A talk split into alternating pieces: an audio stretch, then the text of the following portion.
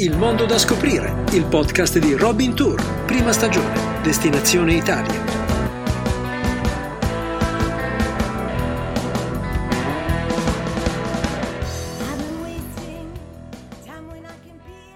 Da Bari ad Alberobello, tra le murge e l'Adriatico la terra è arancione. Un leggero tappeto arancione, arabescato da muretti, dallo stesso colore darà di boschi di ulivi d'un verde carico, vicino al celeste, tra cui ogni tanto compare un gregge di pecore color malva con le zampe nere, eleganti e lievi come ballerine. Qua e là, pavese dove la tinta del luogo raggiunge la massima accensione, trema un pesco arrossato dall'autunno, d'oro massiccio. Era il 1951 quando Pierpaolo Pasolini, alias Paolo Amari, scrisse una serie di articoli sulla Puglia, da cui abbiamo stralciato questo passaggio ed è in Puglia che il grande artista girò buona parte del suo storico Il Vangelo secondo Matteo. Arancione, verde, celeste, malva, i colori, ecco un modo per raccontare la Puglia, la regione più orientale d'Italia, con i suoi 800 km di costa a cui si aggiungono i 50 delle isole Tremiti. Allungata tra l'Adriatico e lo Ionio non è facile da raccontare in pochi minuti, ma Antonio Esposto, esperto del territorio, ci ha provato per noi, selezionando quattro parole chiave a lui particolarmente care. Mi sovvengono quattro parole chiave per, per raccontare la Puglia, i colori, la spiritualità, il Medio Oriente, i vini. Partiamo dai colori, ecco. I colori eh, della, della, Puglia sono lampanti, sono forti, dai forti contrasti. Partiamo dal bianco delle rocce a strapiombo eh, sulla eh, costiera che parte sul Gargano da mattinata di Este, così come è stata ben narrata e decantata da Lucio Dalla che questa parte d'Italia visse un paio d'anni con la mamma. Il rosso che è ben visibile nella terra che circonda il Salento, che è presente nel Salento, la terra rossa del Salento è, mm, come cantava Vinicio Caposela, è dovuto ai, alla presenza di metalli di ferro ed il verde eh, delle faggete della foresta umbra da un paio d'anni patrimonio UNESCO. Pensate che ci sono alberi, faggi di 45 metri alti e mm, con, diciamo, con un'età di circa 350 anni. L'altra parola chiave con cui descriverei la Puglia è la spiritualità. Come non pensare alla figura di Don Tonino Bello, eh, un prete umile del, nato ad Alessano in provincia di Lecce che poi ricoprì il ruolo di vescovo per la diocesi di Molfetta. Lui rifiutò subito tutti gli orpelli legati al potere e alla ricchezza, si faceva chiamare Don Tonino, girava la notte con una 500 a raccogliere tossicodipendenti o alcolizzati, li portava con sé nella sede vescovile. Don Torino Bello eh, assunse poi la direzione di Pax Christi, il movimento per la pace internazionale, andò di persona nella ex Jugoslavia durante il conflitto eh, interetnico dei Balcani e fu lui a coniare una bellissima espressione della Puglia che è arca di pace. Ci si ricordava dei tempi negli anni 90 in cui gli albanesi sbarcavano eh, sulle coste sui lidi pugliesi, a Brindisi, a Bari. L'altra parola chiave con cui mi piace pensare alla Puglia, e almeno a me ricorda eh, la Puglia, eh, è il Medio Oriente. Il Medio Oriente qui lo si vive, lo si tocca con mano, ad esempio nell'arte, nel, in quello che è uno stile tipico di questa, eh, di questa parte d'Italia, che è il romanico pugliese.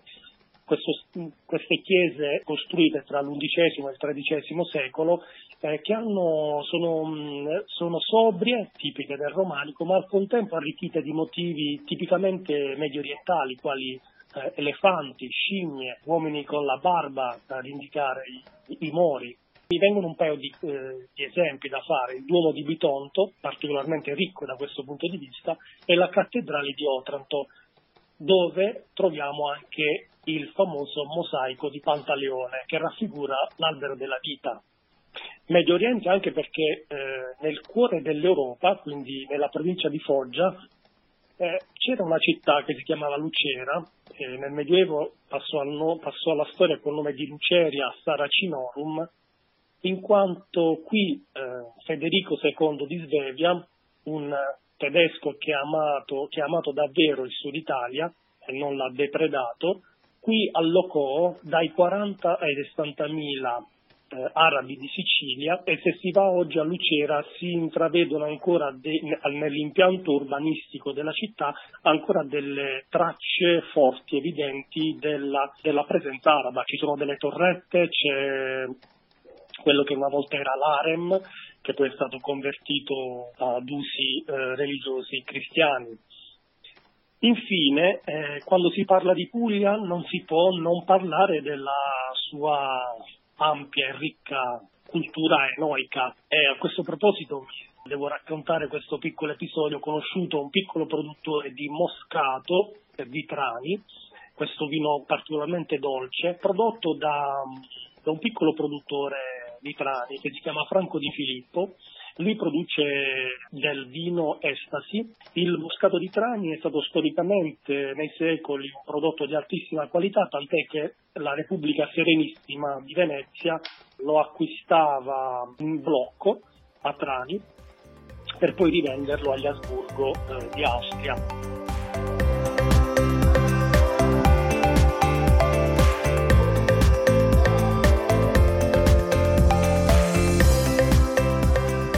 Colori, spiritualità, Medio Oriente, vini, un viaggio tra i profumi e le sfumature di questa terra così ricca. Mare dopo mare, baia dopo baia, Tommaso De Vivo ci accompagna alla scoperta delle spiagge più emozionanti di Puglia. Parlare di spiagge in Puglia è davvero impegnativo.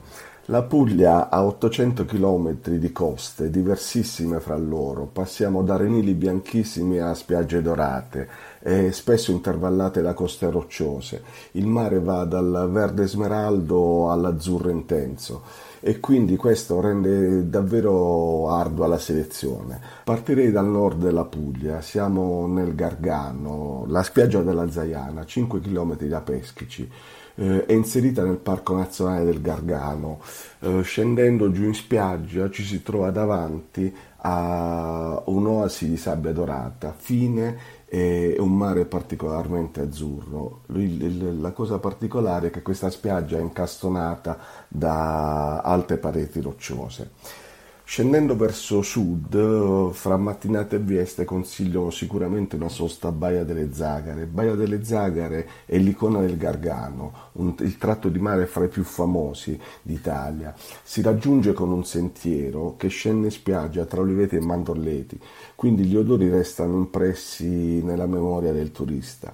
Una volta in spiaggia ci si trova davanti una distesa di sabbia granulare, quindi un po' doppia, ma bianchissima, e alle spalle delle falese alte e bianche che si riflettono in un mare azzurro, da cui svettano i famosi faraglioni eh, fra i più fotografati in Italia.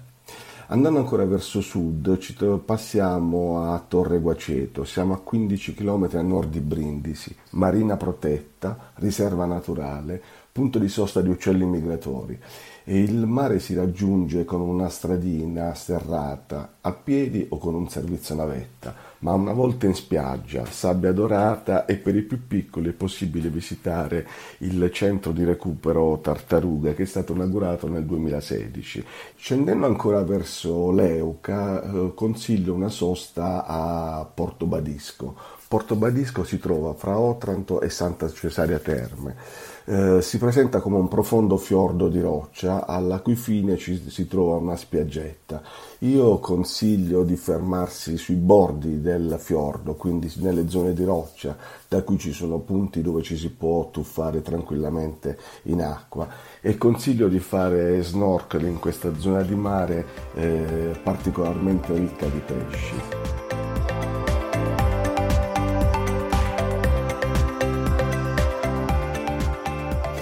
Adesso passerei dall'altro lato, quindi risaliamo lo Ionio da Santa Maria di Leuca e fra Leuca e Ugento troviamo Marina di Pescoluse, il, nota anche come le Maldive del Salento, quindi il nome dice tutto. Parliamo di 4 km di sabbia bianchissima e un mare di un azzurro incantevole. Sicuramente merita una sosta questa zona di Puglia.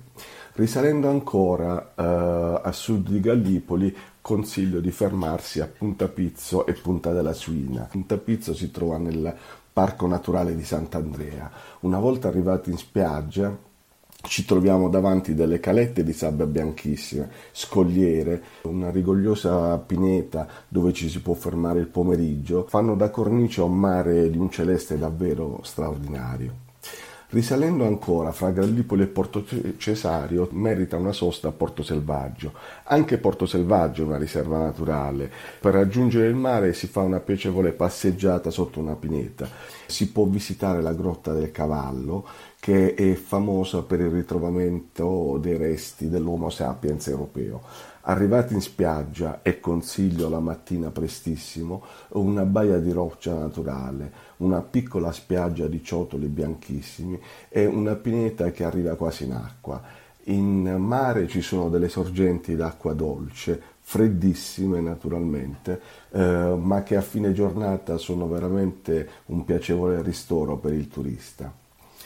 Ancora verso nord, Porto Cesario. Uh, Porto Cesario è ricca di straordinarie spiagge, oltre ad essere un, un paesino piacevole da vivere durante la giornata.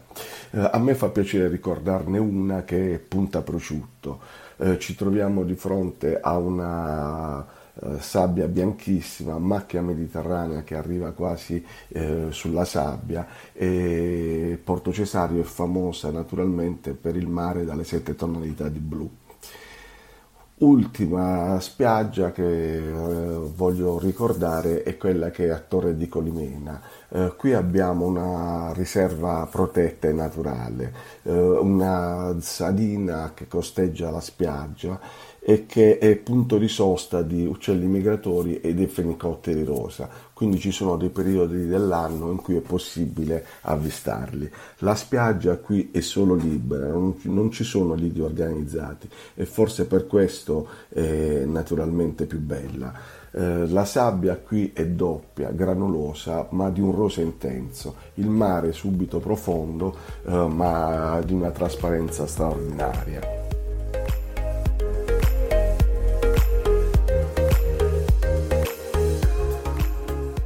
Puglia viva e esaltante ma allo stesso tempo semplice, Puglia delle tradizioni e dei sapori, ma anche Puglia storica e archeologica con radici profonde e inaspettate. Allacciate le cinture, l'archeologa Daniela Ferrari ci porta spesso nel tempo. Parlare della Puglia dal punto di vista archeologico è veramente parlare di tantissime cose perché è una regione che è particolarmente ricca ricca dal punto di vista storico perché i suoi eh, protagonisti sono tanti. Se facciamo un breve elenco dei popoli che lo hanno abitato, dobbiamo mettere al primo posto gli Apigi, che sono la popolazione locale, divisa in tre grandi tribù, i Messati, i Peuceti e i Dauni, partendo da sud andando verso nord. A questi, nell'VIII secolo a.C., si aggiunsero i greci nella loro espansione coloniale verso il centro del Mediterraneo e poi ovviamente come ultimi grandi protagonisti antichi dobbiamo aggiungere i romani che dal III secolo a.C. arrivarono e cominciò la romanizzazione dell'intera regione. È possibile fare una carrellata lunghissima nel tempo. Si potrebbe partire da unità del bronzo, guardando a visitare diversi dolmen, perché la Puglia è la regione dell'Italia più ricca di testimonianze megalitiche.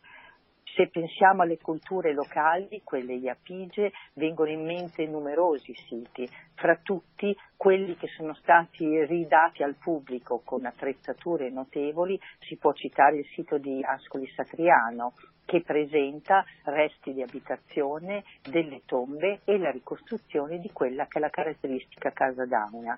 Ma possiamo pensare anche a Monte Sannace, dove si trova l'intero impianto urbanistico e le prime tombe a cassone dipinte che risentono dell'influenza greca, perché i greci hanno dato nel loro arrivo tantissimo a queste culture locali che hanno creato soluzioni completamente nuove.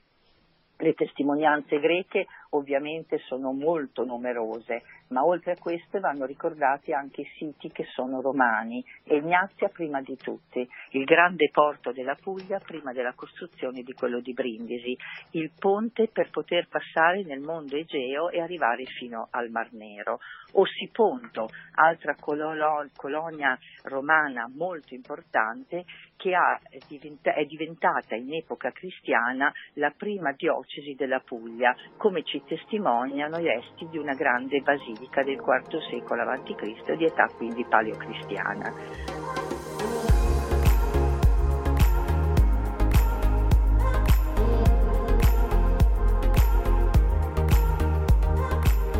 ma se questi sono alcuni dei siti, ricchi sono anche i musei. Il museo più importante in questo caso è il Museo di Manfredonia, con la ricchissima collezione delle cosiddette stelle daunie, che rappresentano figure maschili e femminili ricche di particolari anatomici e di oggetti collocati sul corpo umano. La ricchezza però di questa regione si concentra in particolare come aspetto con il mondo greco e prima di tutto col Museo di Taranto.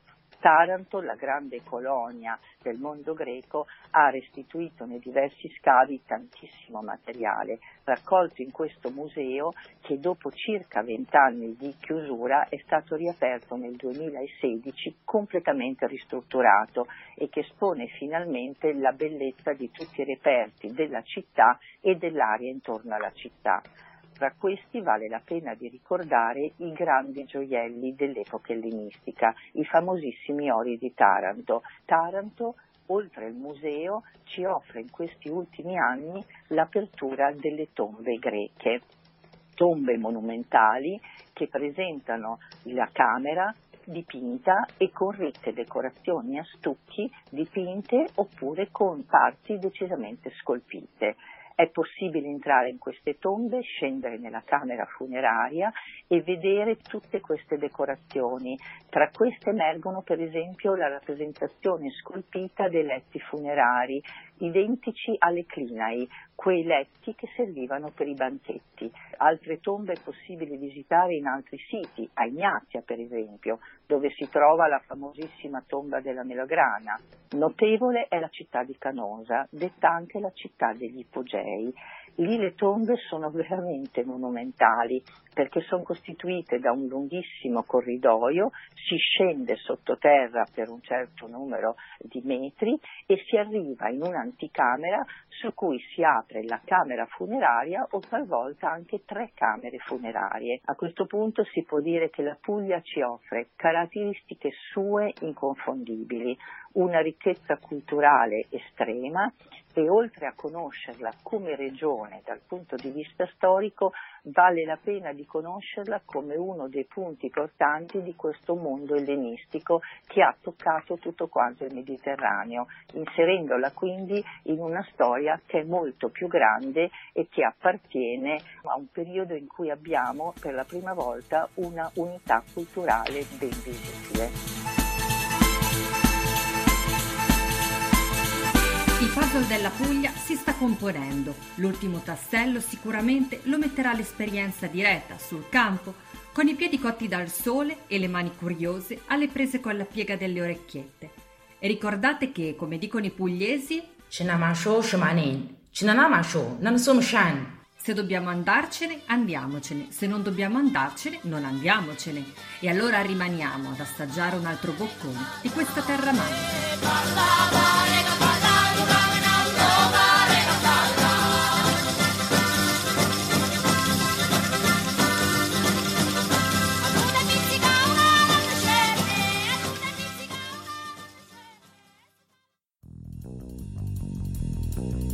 Avete ascoltato Il mondo da scoprire, Destinazione Italia, il podcast di Robin Tour. Puoi riascoltare questa ed altre puntate su robintour.it.